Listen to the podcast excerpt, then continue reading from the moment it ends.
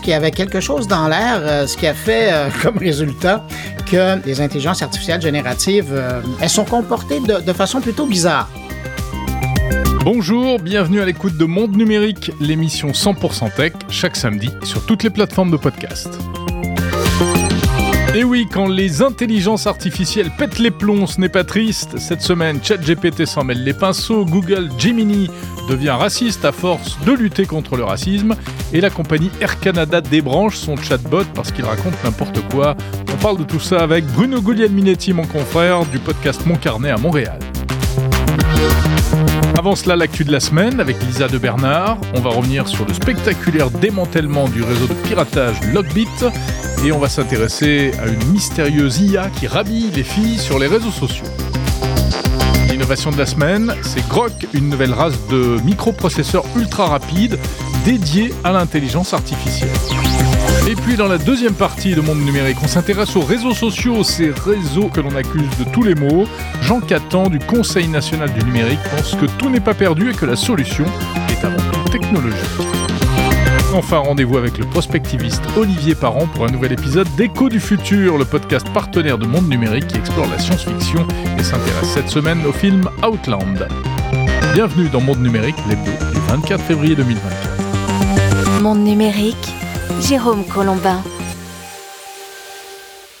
Je suis absolument ravi de vous retrouver, comme chaque samedi pour Monde Numérique, l'hebdo, 50 minutes de news et d'interviews. Et puis Monde Numérique, c'est aussi les autres jours de la semaine, des interviews long format, des éditos, des bonus disponibles sur toutes les plateformes de podcast, sur YouTube et même sur les assistants vocaux. Il y a aussi la newsletter à laquelle vous pouvez vous abonner via le site mondenumérique.info. La semaine prochaine, événement, nous serons au salon Mobile World Congress de Barcelone, le grand salon mondial de la mobilité. On en parlera longuement dans le prochain épisode de l'Hebdo. Et à ce sujet, un petit rappel, la collecte de financement participatif précisément pour le Mobile World Congress, afin de permettre à Monde Numérique de couvrir ce grand événement. Eh bien, euh, je fais appel depuis euh, 15 jours maintenant, vous le savez sans doute, si vous êtes un habitué de ce podcast, à votre générosité Merci d'ailleurs pour les dons déjà reçus euh, qui sont extrêmement précieux. Il y en a déjà un certain nombre et vraiment ça va permettre euh, en partie de euh, prendre en charge les différents frais liés à euh, ce déplacement et la production de ces contenus. Alors c'est également très apprécié parce que vous m'envoyez des commentaires également avec chaque don et, je comprends que votre soutien va au-delà même de euh, l'opération de Barcelone. c'est le podcast en lui-même que vous voulez voir se poursuivre et j'en suis absolument ravi. Alors si vous le souhaitez, vous pouvez encore contribuer à cette collecte en cliquant sur le lien dans la description de cet épisode euh, sur votre appli là tout de suite ou bien en allant sur le site mondenumérique.info et en cliquant sur le bouton rouge faire un don. Voilà, ça passe par la plateforme J'aime l'info euh, dont l'objectif est précisément de soutenir les projets éditoriaux des médias indépendants. L'actu de la semaine. Une actu de la semaine chargée, encore une fois. Salut Lisa de Bernard. Salut Jérôme. Alors la cube, c'est d'abord donc cette étonnante histoire. Google obligé de déconnecter son intelligence artificielle Gemini parce qu'elle devenait un peu folle. Elle ne fabriquait plus que des images de personnes noires évacuant totalement les faciès blancs. On va en parler tout à l'heure dans le débrief transatlantique.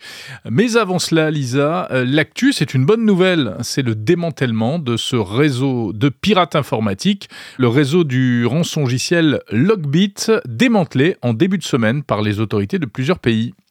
Ils avaient fait euh, des milliers de victimes à travers le monde, dont plus de 200 en France, avec des pertes qui se comptent en milliards d'euros.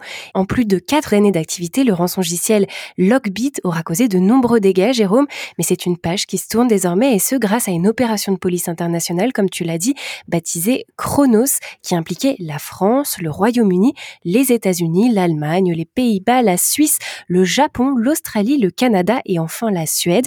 Une opération qui a permis de démanteler le rançongiciel actif depuis 2019. Ouais, c'était une organisation euh, assez incroyable, même si c'est finalement assez répandu. Euh, c'était vraiment un petit business du ransomware en fait. Oui, c'est ce que l'on appelle un ransomware as a service, comme les software as a service, c'est-à-dire une sorte d'abonnement qui inclut tout ce dont un hacker a besoin pour réaliser une attaque et qui était mis à disposition de groupes d'attaquants affiliés.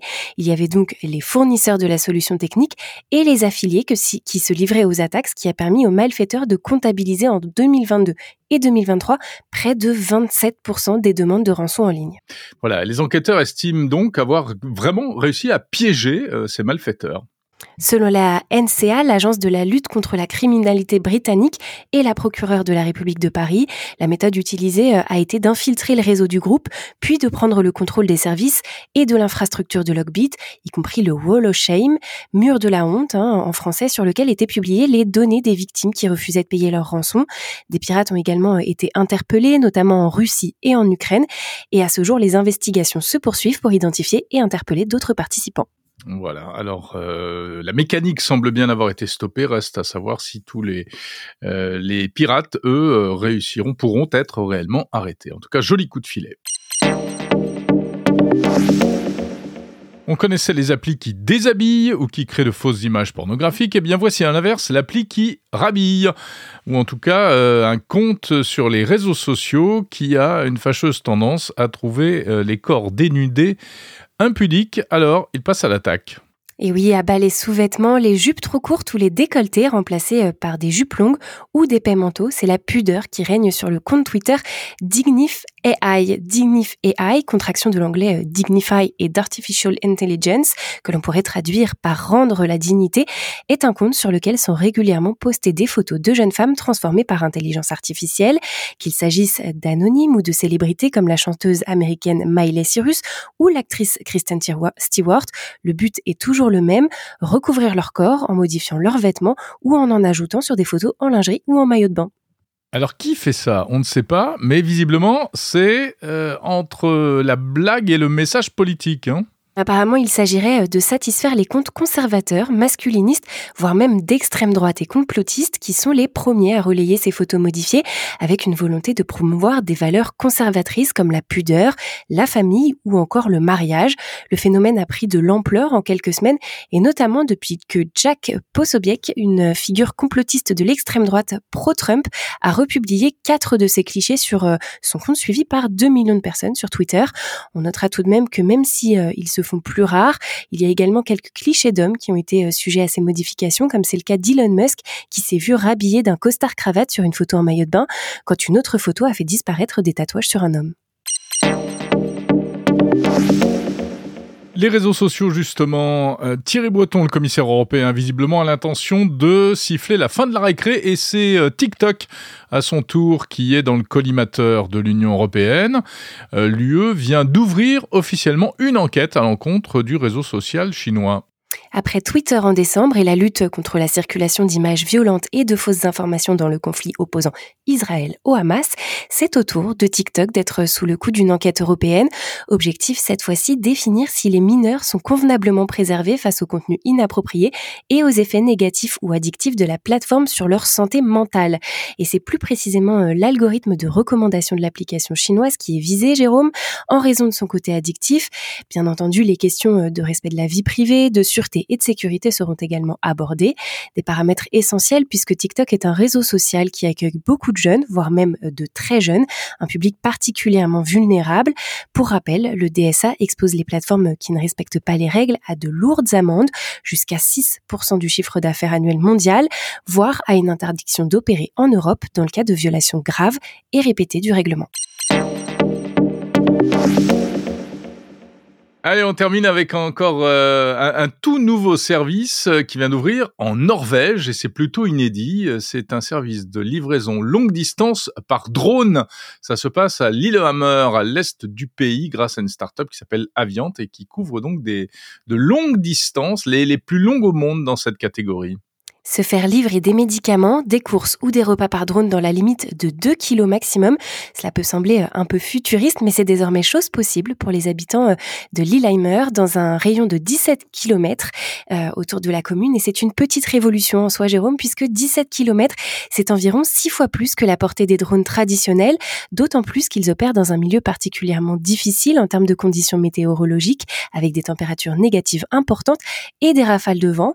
Toujours est-il que grâce à ce euh, nouveau service, les habitants de la banlieue euh, de Lillehammer peuvent espérer être livrés en 24 minutes en moyenne. Et ça n'est pas le seul avantage puisque euh, la livraison par drone est un atout en matière d'écologie. Et oui, le drone à viande, par exemple, émet 95% de dioxyde de carbone en moins qu'une voiture électrique, ce qui vient donc concurrencer directement les services de livraison classiques qui empruntent les routes.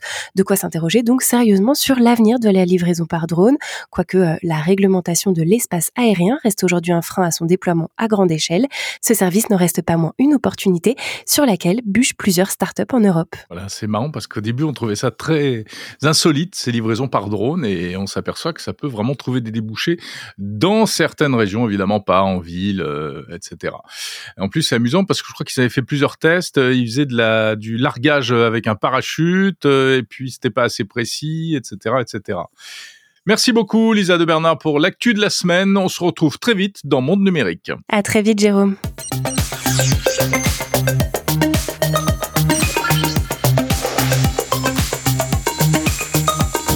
L'innovation de la semaine.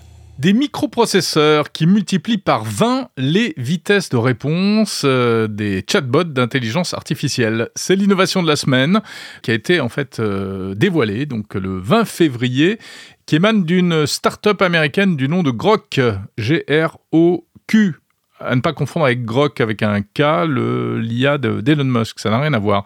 Là, il s'agit euh, non pas d'un modèle, non pas d'un software, pas d'un algorithme, mais vraiment de hardware, donc euh, des puces, des microprocesseurs pour le calcul de l'intelligence artificielle. Alors, il faut comprendre, euh, il faut bien rappeler les choses pour comprendre de quoi on parle. On connaît en matière d'IA l'usage des GPU, hein, les Graphic Processing Unit, c'est-à-dire ces puces, ces coprocesseurs qui initialement était euh, consacré, dédié à l'affichage des images de synthèse sur ordinateur, donc principalement pour le jeu vidéo.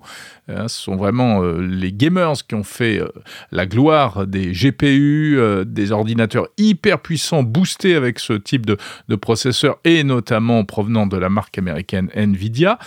Donc aujourd'hui, ces GPU servent à faire tourner les modèles d'intelligence artificielle parce qu'on s'est aperçu que comme c'était des bêtes de calcul, bah, c'était super bien pour euh, à la fois entraîner et puis euh, faire fonctionner une fois qu'ils sont entraînés les différents modèles. Mais voici donc Grok, j'y reviens, qui eux ne sont pas des GPU mais des euh, LPU, c'est ainsi qu'ils ont été baptisés, Language Processing Unit. En gros, ce sont également des puces dédiées au calcul mais qui sont encore plus optimisées pour l'intelligence artificielle et donc encore plus rapide. Ils servent principalement à ce qu'on appelle l'inférence. L'inférence, c'est la deuxième phase hein, dans l'utilisation des modèles d'IA, c'est-à-dire qu'une fois qu'ils sont entraînés, bah, c'est quand on leur pose des questions. Voilà, on leur demande, on, se parle à ChatGPT, on lui pose des questions, on attend qu'il mouline et qu'il nous donne des réponses. C'est ça euh, l'inférence. Et si vous utilisez ChatGPT, vous avez sans doute remarqué que les réponses ben, ne sont pas instantanées, elles apparaissent lentement, elles s'affichent un peu comme sur un téléscripteur euh, de jadis.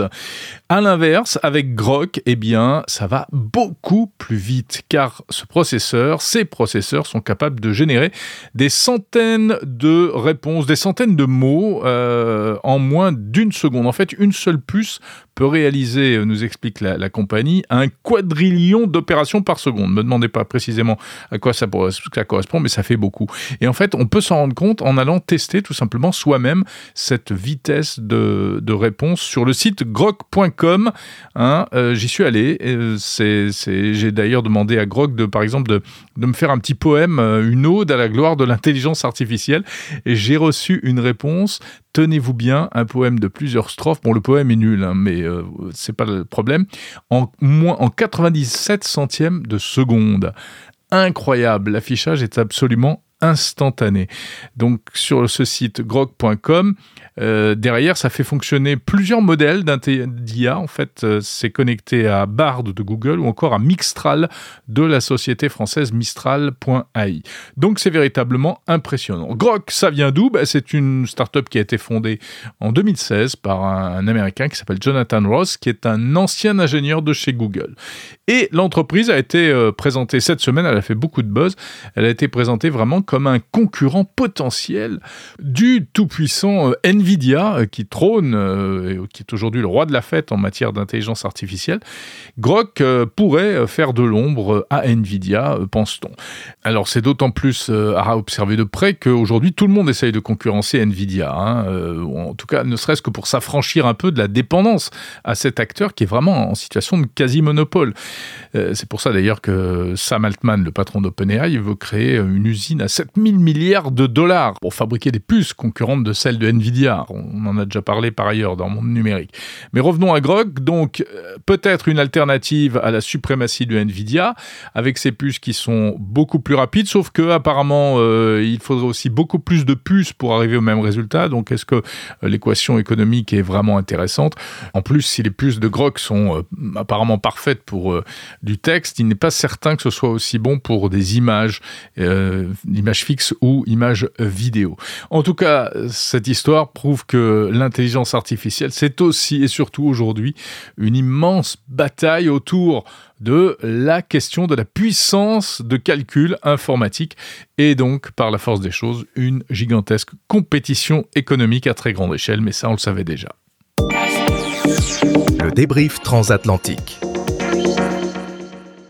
Salut Bruno Guglielminetti. Salut Jérôme Colombin. Vous êtes bien le Bruno du podcast Mon Carnet à Montréal, c'est ça? Laissez-moi vérifier. Oui, je le suis. Formidable. Je suis Jérôme Colombin de Paris, euh, Monde Numérique. Le vrai? Ouais. Ça va bien? Pas, un clone, pas un avatar. un vrai. Bruno, ravi de te retrouver comme euh, chaque semaine pour ce pont entre euh, l'Europe et euh, le continent nord-américain pour débriefer l'actu tech ensemble, les sujets qui nous font, qui nous interpellent cette année et cette année, cette semaine. Cette semaine, je pense que tu as été comme moi un peu subjugué, étonné par les cafouillages des différentes intelligences artificielles. Ouais, je pense qu'il y avait quelque chose dans l'air, euh, ce qui a fait euh, comme résultat que euh, les, les intelligences artificielles génératives, disons qu'elles ont, elles sont comportées de, de, façon plutôt bizarre. Très bizarre, hein. ChatGPT et, Google aussi. On va en parler dans, dans une seconde, mais avant, il y a aussi un peu dans le même registre, Bruno, est-ce que tu peux nous raconter cette histoire étonnante concernant la compagnie Air Canada? Ouais, ben c'est l'histoire. Écoute, c'est quelqu'un qui habite en Colombie-Britannique qui euh, il, y a, il, y a, un deuil, il y a quelqu'un qui est mort dans sa famille, il doit aller se rendre euh, auprès de, de la personne pour lui rendre hommage. Alors, il, il communique avec Air Canada sur le site mhm. web et là, il dit, euh, je dois aller voir quelqu'un qui est décédé euh, en demandant au chatbot, là, donc au robot conversationnel, euh, comment ça fonctionne? Est-ce que je réclame avant ou après de partir pour un, remboursement de la, du, de, de, la partie du billet? Ouais. parce qu'Air Canada fait ça depuis depuis très longtemps. Quand il y a un décès dans la famille, tu euh, communiques avec Air Canada, tu leur dis, puis il y a un rabais. Alors, la personne, elle utilise le robot conversationnel pour savoir, et le robot lui dit, il n'y a pas de souci, vous avez 90 jours pour réclamer euh, le rabais. Alors, lui, part de la Colombie-Britannique, est quand même euh, du côté du Pacifique, pour se rendre en Ontario. c'est quand même quelques heures de vol, ça. Ouais. Et puis, il se rend compte à son retour à Vancouver, quand il fait sa réclamation, que non, non, non, non, non.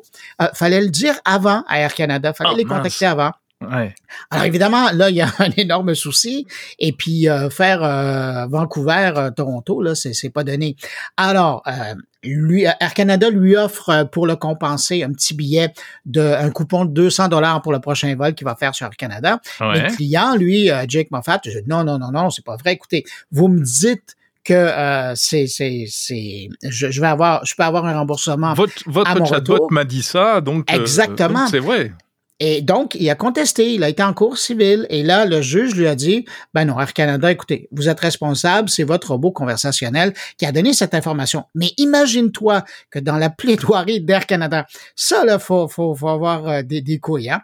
Ils ont dit, et ça, c'est l'avocat d'Air Canada qui dit la compagnie euh, soutient qu'elle n'est pas tenue responsable des informations fournies par ses agents, ses employés ou ses représentants, dont le robot conversationnel. Ben là, écoute, qui tu peux croire c'est incroyable. les gens qui te répondent au téléphone ou te répondent en courriel. Les avocats. Que, que si tu reçois un courrier d'avocat de 12 pages, là, là, ben euh, là, t'es censé le croire, c'est tout. Ouais, puis encore, je pense que tu peux aller le contester en cours d'appel. Mais tout ça pour dire que c'était ridicule l'approche d'Air Canada. ben non, on n'est pas responsable. Alors finalement, ben ils ont été tenus de payer euh, ah, donc ils ont perdu. une compensation. Ouais, Ils ont perdu. Ah, mais c'est vrai que cette histoire est super intéressante parce qu'elle montre, euh, euh ben, c'est vraiment un problème posé par une intelligence artificielle quelque part par rapport à un chatbot. Et, ça, ça ramène la responsabilité des entreprises qui utilisent des robots conversationnels euh, parce qu'ils peuvent dire n'importe quoi. Et, et, et c'est pas uniquement basé donc sur les informations qui se retrouvent sur leur site web. Bref, ça va faire euh, réfléchir des gens. Puis j'ai été rapidement pour retrouver, puis euh, le robot conversationnel, il est comme disparu du site d'Air Canada. Ah ouais, c'est le chatbot qui va qui va payer les pots cassés. Il a dû se faire gronder le, le chatbot. Mais ça dit, il ne s'était pas trompé. C'était, il n'avait pas halluciné. Hein, il avait, il avait bien répondu ou pas? Ben, ben non, il n'avait pas bien répondu. Non, il n'avait pas bien répondu. Disons qu'il a, un peu comme un avocat, il a interprété la ah réglementation. Mais le 90 jours, c'était avant, c'était pas après. Ouais, bon, incroyable, hein. incroyable cette histoire. Et puis donc autre histoire euh, d'intelligence artificielle cette semaine, euh, Bruno, puisque euh, là c'est ChatGPT effectivement qui s'est complètement mêlé les pinceaux. C'était dans la nuit de mardi à mercredi. On sait que les IA génératives, elles ont tendance un peu à halluciner parfois. Hein. Pendant la nuit en Europe. Pendant la nuit en Europe, c'est vrai. Non, il faisait jour, il faisait jour chez vous. Ok, ouais. Et, et les IA, elles, elles hallucinent, mais là, elle a plus qu'halluciné parce qu'elle s'est mise à débiter n'importe quoi. C'était des, hein, tu as dû voir comme moi les copies. Ah, il y avait des euh. poèmes, euh, il y avait des, des, des trucs euh, presque érotiques là-dedans. Là. oui, il y avait, il y avait ah, des trucs érotiques, il y avait, il y avait des symboles, il y avait, il y avait pas du code aussi au milieu. Enfin oui, bref, oui, oui, il, répondait n'importe quoi. Et donc apparemment, euh, bah oui, clairement, l'IA le, a bugué. Alors ils se sont expliqués, hein, OpenAI sur leur blog, ils ont fourni une réponse assez rapide. Donc voilà, le 20 février 2024 exactement. Tout est parti d'une mise à jour, une optimisation de l'expérience utilisateur, comme ils disent. Et ça, ça a provoqué un bug. Et en fait, on sait que ces IA, elles fonctionnent euh, en fait par euh, procédé mathématique, hein, sur des calculs probabilistes. Tu leur dis un mot et elles vont voir quelle est la probabilité que euh, elles vont trouver les mots en, réponse à ça par probabilité. Et là, sauf que les chiffres étaient plus du tout bons dans son cerveau.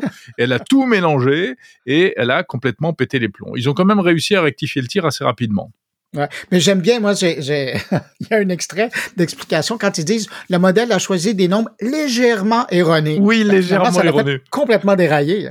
Ah ben, en informatique, euh, tu sais très bien ben, qu'une ben, demi-virgule oui. ou un zéro mal placé, et c'est le monde qui s'écroule. Hein. Puis, euh, euh, en fin de semaine, il y avait aussi cette histoire de Gemini dont on parle, qui est la, la, la huitième merveille du monde, là, la, la, nouvelle création de Google, qui est plutôt créative hein, quand vient le temps de représenter euh, des gens. Mais ça, c'est fou. Alors, c'est Gemini qui apparemment est, trop inclusif. C'est-à-dire que, euh, à force de vouloir que ces intelligences artificielles ne vexent personne, et puis surtout pour euh, compenser toutes les erreurs qu'il y avait eu avant. On se souvient, il y avait eu des gros dérapages hein, ah en termes de voilà. Et, les IA, on veut surtout pas qu'elles soient ni sexistes, ni racistes, ni quoi que ce soit. Du coup, tellement inclusive que euh, des gens qui ont demandé des portraits, par exemple, de de nazis. Et euh, Gemini a sorti des nazis avec un, un faciès asiatique ou bien même des personnes noires avec un uniforme nazi, euh, ce qui pour le coup était totalement anachronique et n'a jamais existé dans l'histoire. Ouais, ou, même ils ont été, il y a eu une demande par rapport au, visage des fondateurs de Google. Et puis évidemment, ben, ça n'a rien à voir avec la réalité. Là, ils nous présentaient des gens qui, je sais ah pas d'où il a, je, je sais, je comprends pas où il a été chercher son inspiration, mais chose certaine, à trop vouloir corriger des billets euh, qui, qui, viennent de, de, trousses de données qui ont été utilisées, ben on arrive à faire n'importe quoi. Et, et ça, c'est tellement un bel exemple. C'est un magnifique exemple, effectivement, parce qu'il y a eu d'autres euh, requêtes hein, comme ça euh, sur Twitter, sur X. Il y avait plein de gens qui postaient. Et ils avaient demandé des images de femmes et, il y avait que des femmes noires. Il y avait plus du tout de femmes blanches. C'était terminé, évacué. Même des. je sais pas si tu as vu ces images d'empereurs romains. Hein, Ils avaient demandé des empereurs romains. Pareil, c'était des empereurs romains noirs. Je crois qu'il n'y en a pas eu beaucoup dans l'histoire à Rome, en fait. Hein. Très peu, très bah peu. c'est très, très révélateur. C'est intéressant, hein, comme quoi on voit que ces outils-là, ça, ça part trop dans un sens, ça part trop dans l'autre, et, on a un peu de mal à, ajuster le tir, en fait, entre, entre les deux. Quoi. Puis, et, et, puis tu vois en parallèle, l'histoire de ChatGPT chez OpenAI montre comment ça prend pas grand-chose pour faire dérailler une intelligence artificielle. Et ça, je vais dire que dans un contexte de cybersécurité, c'est pas... Un peu inquiétant. Euh, ouais, c'est un peu inquiétant. T'as as, l'expression juste. Hey, Jérôme, je vois le temps passer. Tu parles de quoi cette semaine dans ton podcast? Oui, très rapidement. Alors, je parle en fait d'un sujet de, j'avais un tout petit peu déjà évoqué la semaine dernière. Euh, je diffuse cette interview d'un spécialiste du Conseil national du numérique. On parle des réseaux sociaux et il m'explique pourquoi, selon lui, les problèmes des réseaux sociaux, c'est-à-dire l'enfermement dans une bulle euh, mmh. informationnelle, euh, même l'addiction, etc. Enfin, ces problèmes qu'on connaît, hein. Eh bien, ils sont vraiment, vraiment, selon lui, dictés par les architectures techniques qui sont derrière ces réseaux sociaux qui sont mises au service des modèles économiques euh, des plateformes. Et ça pourrait être contourné par euh, eh bien de nouvelles approches et notamment avec un système plus décentralisé euh, type Mastodon via des API etc et que le réseau social du futur c'est sans doute pas une plateforme mais plutôt un une espèce de hub avec des connexions euh, vers des agents euh, conversationnels, des agents d'intelligence artificielle. C'est assez, euh, c'est assez intéressant. Et puis sinon, dans Monde Numérique cette semaine, un nouvel extrait d'un épisode du podcast Écho du futur, qui est le podcast Petit frère de, de Monde Numérique. On s'intéresse aux films de science-fiction et Olivier Parent nous parle d'un film qui s'appelle Outland et qui est intéressant parce que il pose les, les questions qu'on se posera peut-être un jour en vrai euh, pour l'exploitation euh, minière euh, sur d'autres planètes. Donc tous les défis à relever en termes de transport, de, de consommation de ressources, d'accès à l'eau et, et, de rapport entre les gens aussi. Voilà. Mais bon, j'en dis pas plus, il faut écouter. Bon, ok, d'accord, j'ai compris.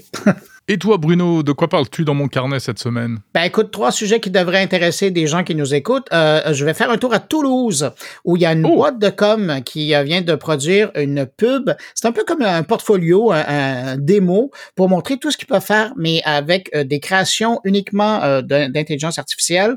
D'ailleurs, si tu es curieux, tu vas sur la page descriptive sur mon carnet de, l'épisode. La vidéo est là. C'est assez bluffant. sinon, je parle avec, en Suisse, je vais voir une boîte qui a, a fait l'hologramme d'un orchestre symphonique au complet. 80 musiciens. Alors, tu les vois, ça a été présenté au Salon Art Genève il n'y a pas tellement longtemps.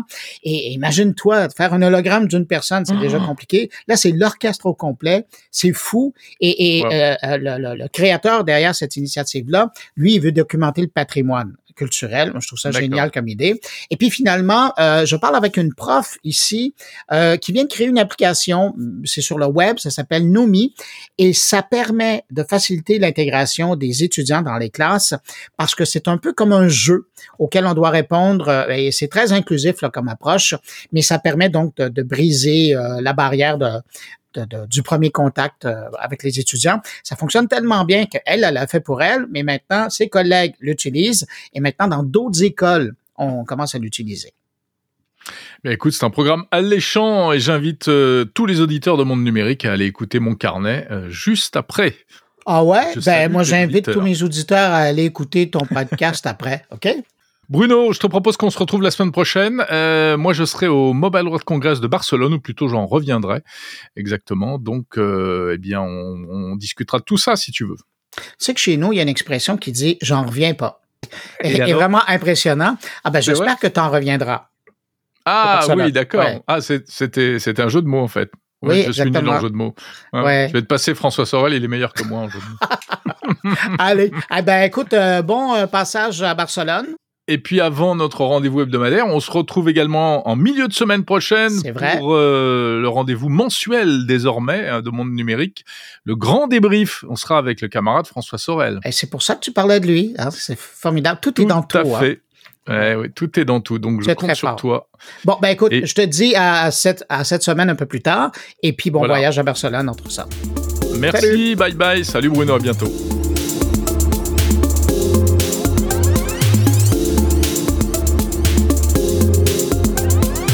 Monde numérique, le meilleur de la tech. Voilà, place maintenant la deuxième partie de cette émission Monde numérique, l'hebdo. Avant de partir dans les étoiles, dans un instant sur la planète Io avec Olivier Parent pour découvrir comment pourrait se passer une colonie minière dans le futur. Euh, c'est le podcast Écho du futur à retrouver euh, par ailleurs hein, sur toutes les plateformes. Eh bien, euh, tout d'abord, parlons des réseaux sociaux. Je vous le disais avec cette interview de Jean Catan du Conseil national du numérique. Alors, le Conseil national du numérique, le CNN. C'est un organisme français consultatif composé de différentes personnalités qui réfléchit à euh, tous les grands enjeux euh, autour du numérique. Donc ce ne sont pas les sujets qui manquent, évidemment. Et en ce qui concerne les réseaux sociaux, alors que euh, d'un côté, sur le plan réglementaire, on le voit au niveau européen, l'étau se resserre hein, avec l'adoption récente du DSA, du Digital Services Act, ce règlement européen sur les services, eh bien, parallèlement, il y a peut-être encore des choses à faire et à inventer avec, euh, qui sait, de nouvelles plateformes de réseaux sociaux. En tout cas, c'est le point de vue de mon invité cette semaine. Interview en version intégrale si vous écoutez Monde Numérique Premium sur Apple Podcast. Sinon, à retrouver la semaine prochaine en épisode séparé sur le fil du podcast Monde Numérique. Bonjour Jean Catan. Bonjour. Vous êtes euh, secrétaire général du Conseil national du numérique. Euh, vous êtes également co-auteur d'un livre dont on a déjà parlé euh, sur Monde Numérique qui s'appelle Nous sommes les réseaux sociaux, co-écrit avec Serge Abitboul. Et puis, surtout ce dont on va parler là tout de suite, vous co-signez une tribune sur le site The Conversation, une tribune intitulée Et si les réseaux sociaux devenaient une chance pour nos démocraties? Alors que les réseaux sociaux sont souvent et de plus en plus considérés comme toxiques, ils sont quasiment diabolisés aujourd'hui. Vous, vous positivez en quelque sorte les réseaux sociaux. Il y a encore des bonnes choses à en tirer, selon vous, des réseaux sociaux? Alors en fait, tout dépend de quel modèle de réseau social on parle. Euh, déjà, il faut revenir à cette idée qu'en fait, le principal des réseaux sociaux, c'est encore celui que nous tissons en tant qu'individu. Et que c'est par-dessus ce réseau social-là que se greffent ensuite des services numériques de différentes formes. Mais ces services numériques peuvent répondre à différentes architectures et différents modèles économiques. Aujourd'hui, en effet, on fréquente, disons, une demi-douzaine de réseaux sociaux principaux que je pourrais appeler les tam-tam. Euh, c'est un peu l'acronyme que j'ai trouvé pour les désigner aujourd'hui et je crois que ça coche un peu les six réseaux principaux euh, qu'on utilise.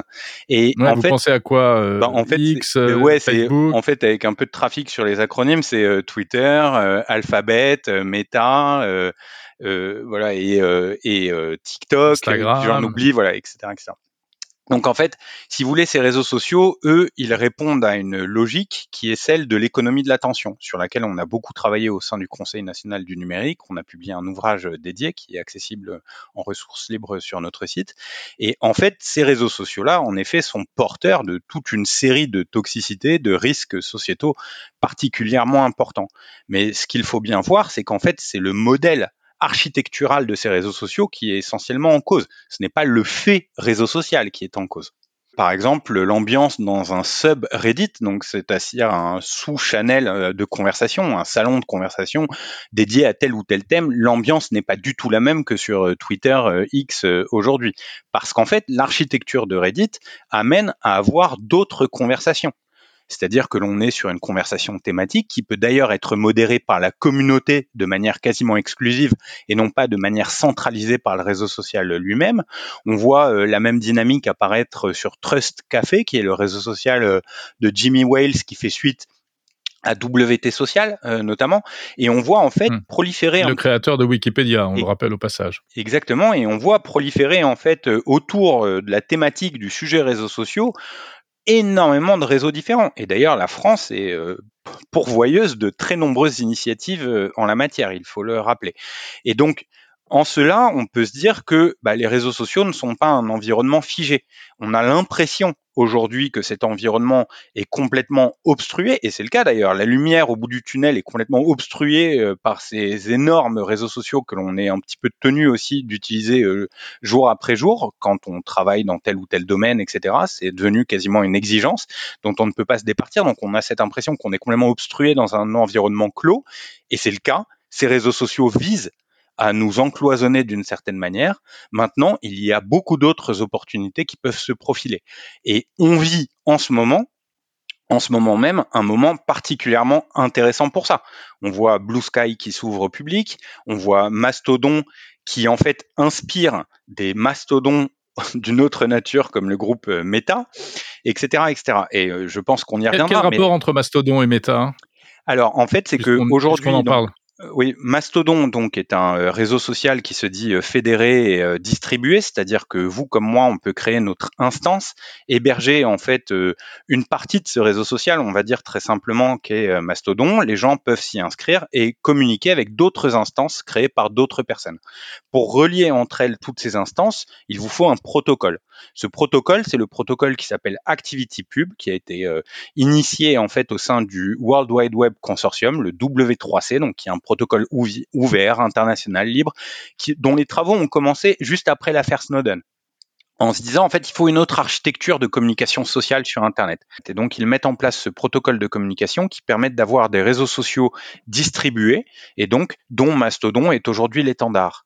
Maintenant, ce que l'on observe, c'est que le groupe Meta en fait, s'est mis lui aussi à utiliser ActivityPub pour assurer une forme d'interopérabilité entre, d'une part, donc Thread, son nouveau réseau social euh, Twitter-like en gros, et Instagram. Ce qui fait qu'aujourd'hui, vous avez une interpénétration entre les deux réseaux. Mais l'objectif est potentiellement demain d'avoir une interconnexion en fait entre les réseaux du groupe Meta et Mastodon. Et c'est d'ailleurs, et c'est d'ailleurs intéressant parce que quand aujourd'hui, nous vivons vraiment une époque qui est assez intéressante. C'est vraiment aujourd'hui quasiment, puisque euh, par exemple donc euh, la, newsletter euh, Platformer, vous savez, a publié un entretien avec donc l'instigateur principal du réseau Mastodon, et lui témoigne en fait des discussions qu'il a avec les équipes du groupe Meta sur comment résoudre tel ou tel problème technique, etc. Donc on voit qu'en fait on a une conversion de d'entités absolument gigantesques comme le groupe Meta, à une autre forme d'interaction sociale. Qu'est-ce qui se joue là en fait?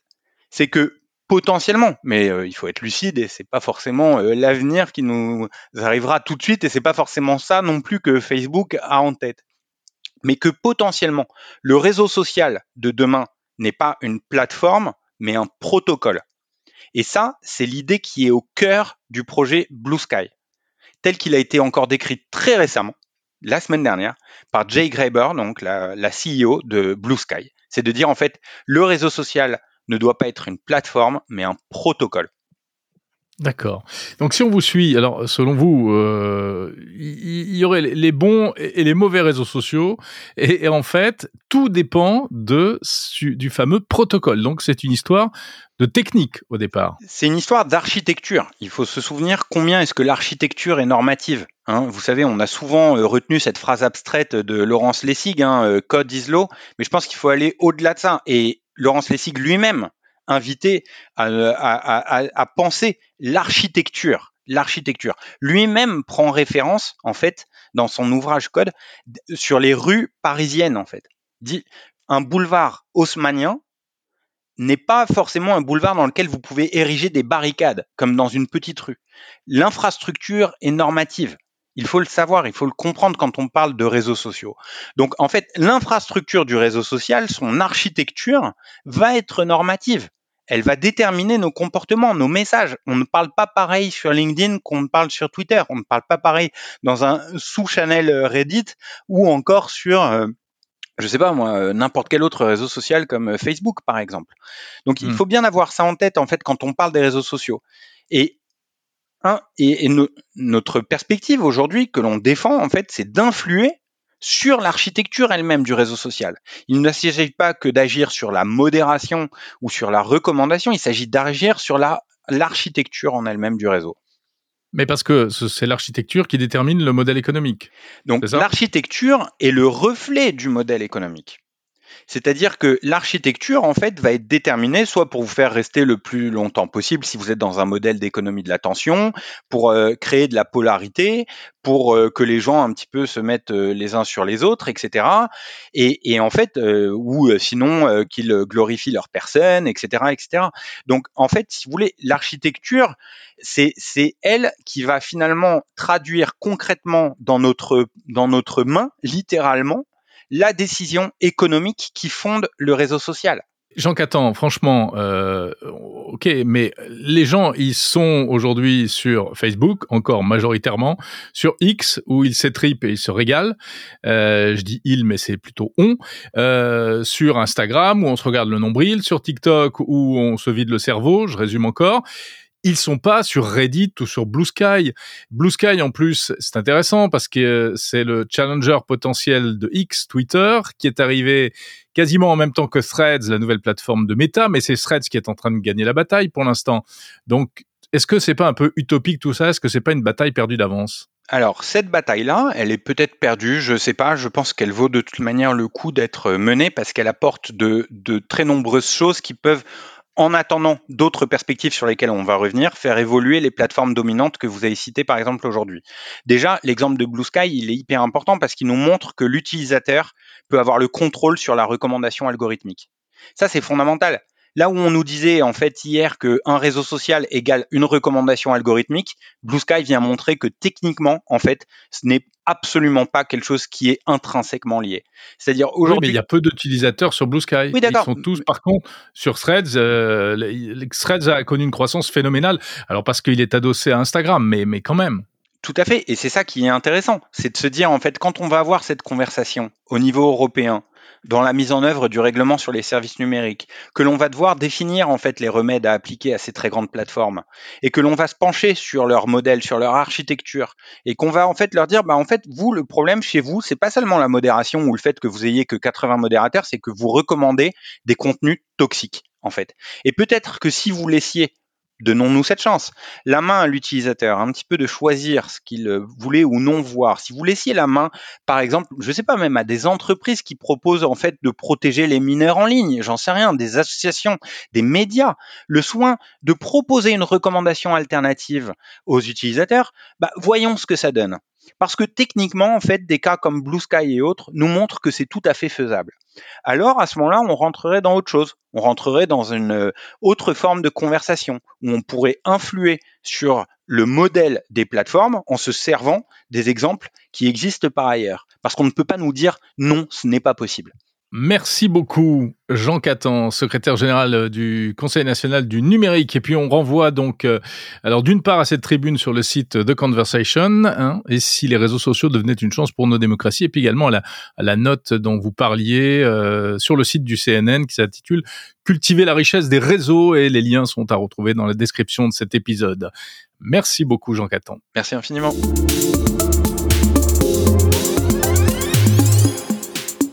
Place au futur et aux échos du futur. C'est le podcast partenaire et petit frère de Monde Numérique avec Olivier Parent du comptoir prospectiviste, producteur de ce podcast, qui nous emmène ce mois-ci dans les étoiles à travers le film Outland. Le film Outland de Peter Yams ne fait pas partie des blockbusters du cinéma de science-fiction. Et pourtant, discrètement, il a marqué profondément l'imaginaire collectif. Sorti en 1982, Outland propose une vision de la vie au quotidien et des activités économiques dans l'espace. Et le film pose des questions auxquelles on n'a toujours pas trouvé de réponse. Le générique du film nous apprend que l'action va se dérouler dans une station minière à la surface de Io, un des satellites de Jupiter. De toutes les lunes de la géante gazeuse, elle en est la plus proche. Avec ses 400 volcans en activité, Conséquence des forces de marée dues à la proximité de Jupiter, Io est l'objet le plus actif du système solaire, hormis notre Terre. Il rejette dans la petite atmosphère de la Lune des composés de soufre dont les panaches s'élèvent jusqu'à 500 km d'altitude. À la surface de ce satellite de 3640 km de diamètre, on ne pèse que un sixième du poids ressenti sur Terre. Car Io a une taille similaire à la Lune terrienne. À ce sujet, tout le monde garde en mémoire les images en noir et blanc des différents équipages américains qui se sont succédés à la surface de notre Lune de juillet 1969 à décembre 1972. Engoncés dans leurs combinaisons plus ou moins rigides, les astronautes avancent avec prudence par petits bonds. Si on transpose ces gestes prudents à l'excès dans un habitat pressurisé, on mesure l'adaptation qu'il faudra pour prendre un gobelet ou un outil et reposer ce même objet. Évidemment, ce sera moins compliqué qu'apprendre à vivre en apesanteur. Mais à terme, cet apprentissage devrait concerner un nombre d'individus bien plus grand que les quelques centaines d'astronautes entraînés à se rendre dans l'espace depuis la deuxième moitié du XXe siècle. Mais alors, quels seront les moyens et le niveau de formation reçus par ces hommes et ces femmes? Ils seront manœuvres, administratifs, infirmiers, chefs d'équipe, cuisiniers. Ils partiront pour plusieurs mois, mais plus vraisemblablement plusieurs années, pour exercer leur métier, pour gagner leur vie dans l'espace. Dans la foulée, il faudra aussi sûrement repenser les objets mêmes du quotidien. Le générique du film continue à nous informer. Il nous indique que la station minière reçoit la visite d'une navette une fois par semaine. Ce vaisseau provient d'une station spatiale dont on ne sait rien de plus que le temps de trajet entre les deux installations humaines. 70 heures, soit l'équivalent du voyage Terre-Lune des missions Apollo. Quand on sait, toujours grâce au générique, que la station minière abrite 2144 humains, on se doute bien que cette navette n'est pas un cargo de petite capacité. Il faut transporter les personnes qui vont et viennent d'une base à une autre au gré de leurs obligations et de leurs contrats. Le vaisseau doit donc être capable de prendre en charge au moins 50 à 100 personnes avec leurs bagages, cela sans compter bien sûr les personnels navigants. La navette doit également transporter tout le fret nécessaire pour faire vivre ce gros village. Et elle repart avec ses soutes pleines du minerai extrait du sol de Io par 1244 mineurs. On parle alors de plusieurs dizaines de tonnes qui chaque semaine se déplacent entre les deux installations humaines. Indépendamment de la question minière, essayons de nous faire une idée des charges effectives à déplacer.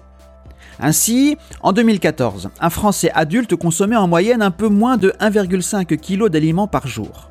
Ramené à la population de la station minière sur Rio, cela représente une consommation hebdomadaire d'un peu plus de 22 tonnes d'aliments, sans parler des boissons. Quelle sera la proportion de cette alimentation qui sera importée de la station spatiale ou en provenance de la Terre? Quelle proportion sera produite sur place, sur Rio? À ce sujet, le film montre des serres qui, malheureusement, dans le feu de l'action, vont être détruites. Là, en plus de fournir un espace de détente, des fruits et des légumes semblent être produits. Ces végétaux doivent sûrement agrémenter l'assiette des femmes et des hommes qui vivent et travaillent à la surface de Io. Mais les plantes, comme les humains, ont besoin d'eau. Or, d'après les dernières études, il semblerait bien qu'il n'y ait que peu ou pas d'eau sur Io. En effet, la proximité de la géante Jupiter aurait volatilisé de la surface de la Lune les éléments les plus légers volatiles.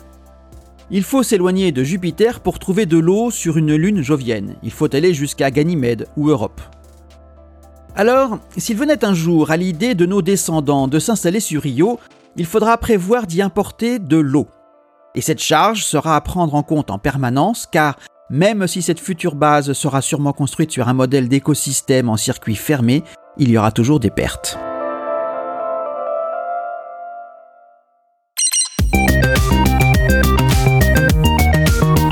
Retrouvez la suite de cet épisode, oui car on s'est arrêté avant la fin, et tous les autres numéros d'Echo du futur sur toutes les plateformes. Il suffit de vous abonner. Vous pouvez aussi cliquer dans le lien dans la description de l'épisode que vous écoutez actuellement de Monde Numérique. Écho du futur est en effet un podcast de la chaîne Monde Numérique. J'étais ravi de passer ces 50 minutes hebdomadaires avec vous. Et je vous donne donc rendez-vous la semaine prochaine pour un compte-rendu détaillé du Salon Mobile World Congress de Barcelone, consacré à toute l'actualité des innovations en matière de mobilité, beaucoup de nouveaux smartphones, visiblement, mais on parlera peut-être aussi de post-smartphone. Quel est l'avenir? Rendez-vous pour le savoir samedi prochain dans Monde Numérique. D'ici là, je vous rappelle la collecte si vous souhaitez participer précisément à cette couverture du euh, Mobile World Congress de Barcelone en cliquant sur le lien du financement participatif en allant sur le site mondenumérique.info.